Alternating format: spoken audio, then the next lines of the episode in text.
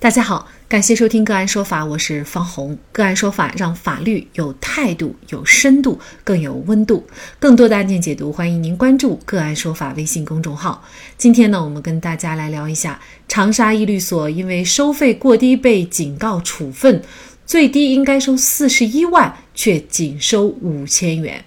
长沙律协官网的处分通报，在代理一起民事案件当中，最低可收律师费为四十一万多元，但是长沙一律师仅收五千元。近日，长沙市律师协会官网通报了该起案例，认定该律师过分低于律师收费指导标准，构成不正当竞争，对涉事律所和律师严某某给予警告的行业处分。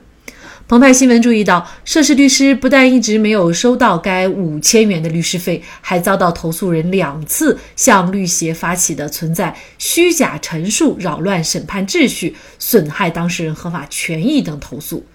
长沙律协官网五月二十六号公布的。湖南某律师事务所严某某律师不正当竞争一案披露，二零一七年五月九号，委托人刘某某经过朋友介绍，请求严某某律师代理潘某某诉刘某某等人民间借贷纠纷一案。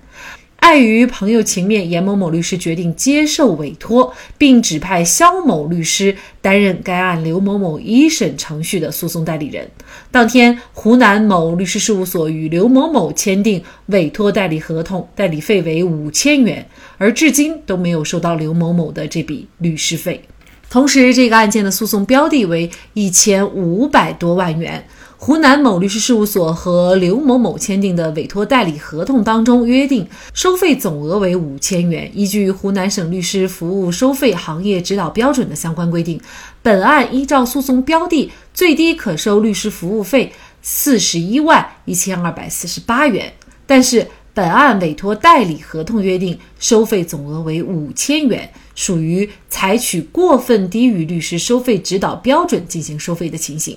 最终，律协认定，由于没有证据证明被处分人收取了委托人刘某某的律师费用，故不向委托人开具律师服务收费合法票据的违规事项不能成立，被处分人构成采取过分低于律师收费指导标准进行收费的不正当竞争行为。长沙律协的处理结果是给予湖南某律师事务所警告的行业处分，给予湖南某律师事务所严某某律师警告的行业处分。律师收费过低于指导标准属不正当竞争，那么过高于律师收费标准又是否属于不正当竞争呢？同一个案子，不同的律师收费有的时候会相差上百万，为什么会出现这样的情况？就这相关的法律问题，今天呢，我们就邀请刑法学教授、清华大学博士、广东深仁律师事务所主任王平聚律师和我们一起来聊一下。王律师您好。你好啊，非常感谢王律师哈。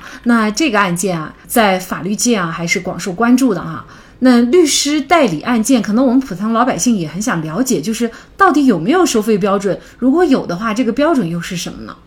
呃，律师的收费标准呢，一般是各个省的司法厅会同律师协会制定了一个指导的价格。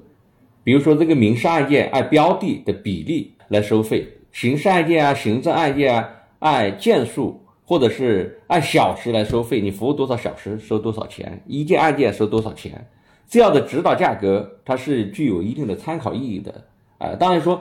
你说没有这么一个指导价格，确实可能也不太好啊。有时候，比如说你一些政府的法律服务需要竞价呀什么，你没有这么一个指导价格也不行。但是这个指导价格它存在有严重的问题，比如说一个法律顾问单位，一个小公司，他可能请个法律顾问单位每一年三万块钱。但是如果说一个大公司，比如说一个国有商业银行，可能一年的法律服务费三千万还不止，那你规定一个法律顾问的单位收费标准就没有多大意义了。比如说一个刑事案件，一个醉驾的案件，你可能开庭啊、阅卷呐、呃会见花不了你两个小时，但是一个涉黑的案件一开就一两个月，哎，这样强制规定一个刑事案件收费多少钱，你不能太高，不能太低，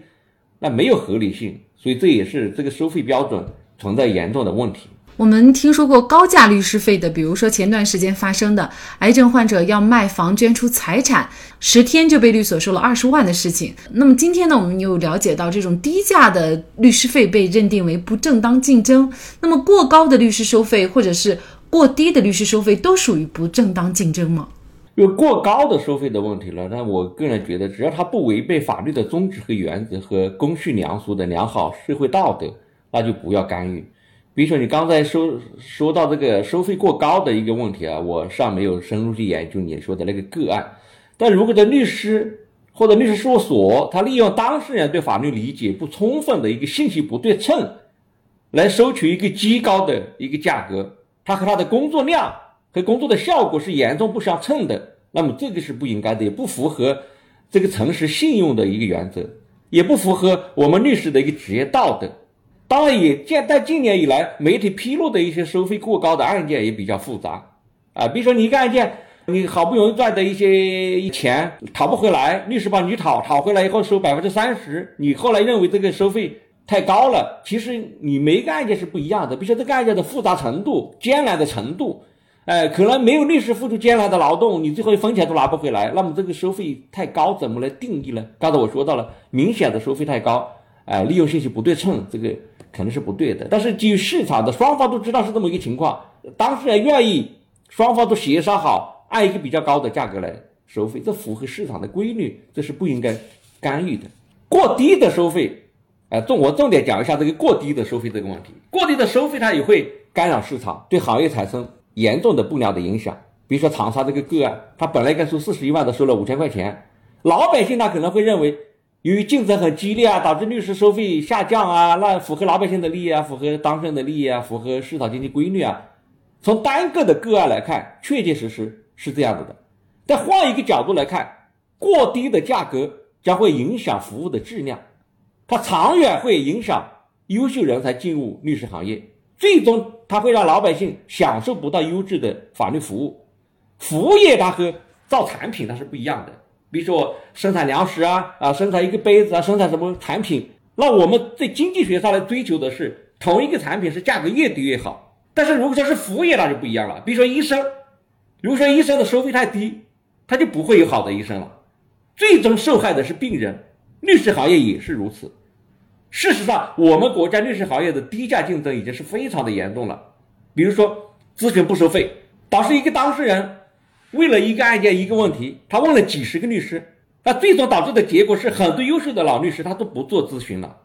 这个对律师、对当事人是一是一个双输的局面。香港的律师行业就发展的很规范，他的咨询是一定收费的，不同律师收费标准不同，所以香港当事人一来了，他就会问你收多少钱才。谈好价钱再开始咨询，不收费，它也是一个低收费的一种极端的形式。所以这个不收费和低收费都会对律师行业造成严重的干扰。我个人是坚决反对低价竞争的。所以长沙这个案件的律师和律所这样做收这样收费，我认为是严重的不妥当的。其实从老百姓的角度来看啊，被竞争啊，可能最后享受实惠的就是我们当事人了，因为你价格便宜啊。那但是呢，在这个案件当中呢。呃，律协呢是对于当事律师事务所进行了一个处罚。您觉得这个抵制低价必要性其实是非常必要的，是吗？呃，我觉得这个处罚是不必要的。也就是说，这种低收费是我反对的，也是严重不妥当的。但是用这个来处罚律师，并没有足够的依据。第一个原因是。这个指导价格它仅仅是一个供参考的，我觉得不应该赋予这个指导价格以强制的执行力。前面已经讲过了，因为这个指导价格它会存在和现实生活中间，它很难去符合现实生活中的各种情况，每个案件都有很大的特殊性。第二个原因还有一个特殊的情况，就是长沙它实际上是，好前一年它就放开了这个律师收费的上限，就是你根据市场，你法律顾问你收几百万收收多少都可以，刑事案件什么案件都可以收费，没有上限了。那么你放开了上限，你现在根据下限来处罚，不太公平和合理，啊。第三点，我觉得要给予律师和律师事务所尽量宽松的一个环境，收费过低的问题，可以通过批评教育或者是我们律师行业的一个文化氛围啊，来慢慢的来解决，不应该通过处罚来解决，没有一个足够的一个说强制执行的一个依据啊，你收费低了这个标准，那我那我就处罚你。第四一点就是从程序上来讲，这个处罚也完全是错误的。就是收费的问题是不能处罚律师的，他只能处罚律师事务所啊。所以整体来讲，我认我认为啊，概括起来讲，对长沙这个事情怎么看？律师收费过低的事情，我个人的观点就是，处罚点是好的，低价竞争也是应该反对的。但是呃，处罚的依据是不足的。那大家可能还有一个比较关心的问题哈，就是有些时候律师收费啊，它是同样一个案子，但是呢，你可能会发现不同的律师他给出的这个律师费是相差非常远的。就一个案子，我可能在这家律师事务所谈，呃，大概几十万，比如说三四十万，但是在另外一家律师事务所，他居然可以一万块钱以下就可以啊代理了。那么您觉得为什么会出现这样的情况呢？就是怎么来看待这个律师价格相差很远的问题？这是一个非常复杂的问题。就是外界他对律师这个行业啊，呃，很多人不太理解，他会有一些误解。同样一个案子，为什么你收一万块钱也可以，收一千万也可以呢？同一个刑事案件，他可能工作量就几个小时，可能工作量是几个月，他工作量有天壤之别，它的复杂程度，这还仅仅是考虑了工作量。就同样工作量的情况下面，你不同的律师，他的收费价格也是有天壤之别的。你请一个普通的律师，你几万块钱，那你请一个优秀的律师可能要几百万，这是不是具有合理性呢？那你要想到，比如说一个大公司，一个几百个亿的投资项目，你当事人也给请一个年轻的律师，请一个没有多少经验的律师，几万块钱，哎，他看一看合同，提供一个法律服务。但是可能当事人他可能说我的利益关系的特别大，这涉及到几百个亿啊，那我可能花几百万来请一个优秀的律师来提提供服务。这样我的风险就低了呀，我的成功率就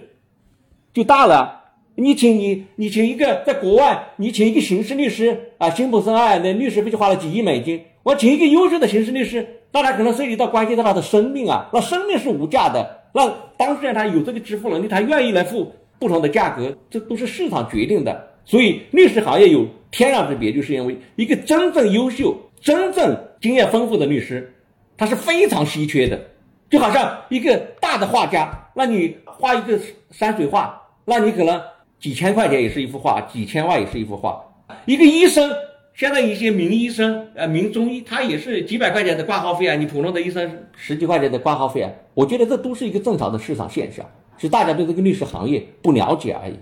只要是双方都是充分协商，信息都是对称的，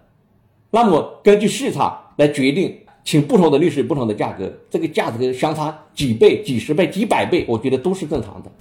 确实，这个我也是深有感触啊。比如说，有些网友呢会经常咨询我们。那我们呢就会说，如果是比较专业的律师呢，通常都是要有咨询费产生的。那么可能有部分网友他就不理解，他会觉得只是一个咨询哈，那么还没有委托到委托的这样的一个程度，为什么要收费？知识其实越来越被人看重，所以你会发现不同的。经验不同、专业程度的这样的律师，他给出你的最后的这个维权的建议以及最后的结果，确实是完全不一样。而且法律这个案件啊。还是在企业的法律顾问当中，其实这个是没有让你试错的机会的，并不是说你这个官司打败了，我再重新找律师，我就可以挽回。很多时候你错过了最佳的一审啊，甚至是你错过了一审、二审，你再去申诉，那个时候你吸取教训再去找律师，但是对于你的维权来说，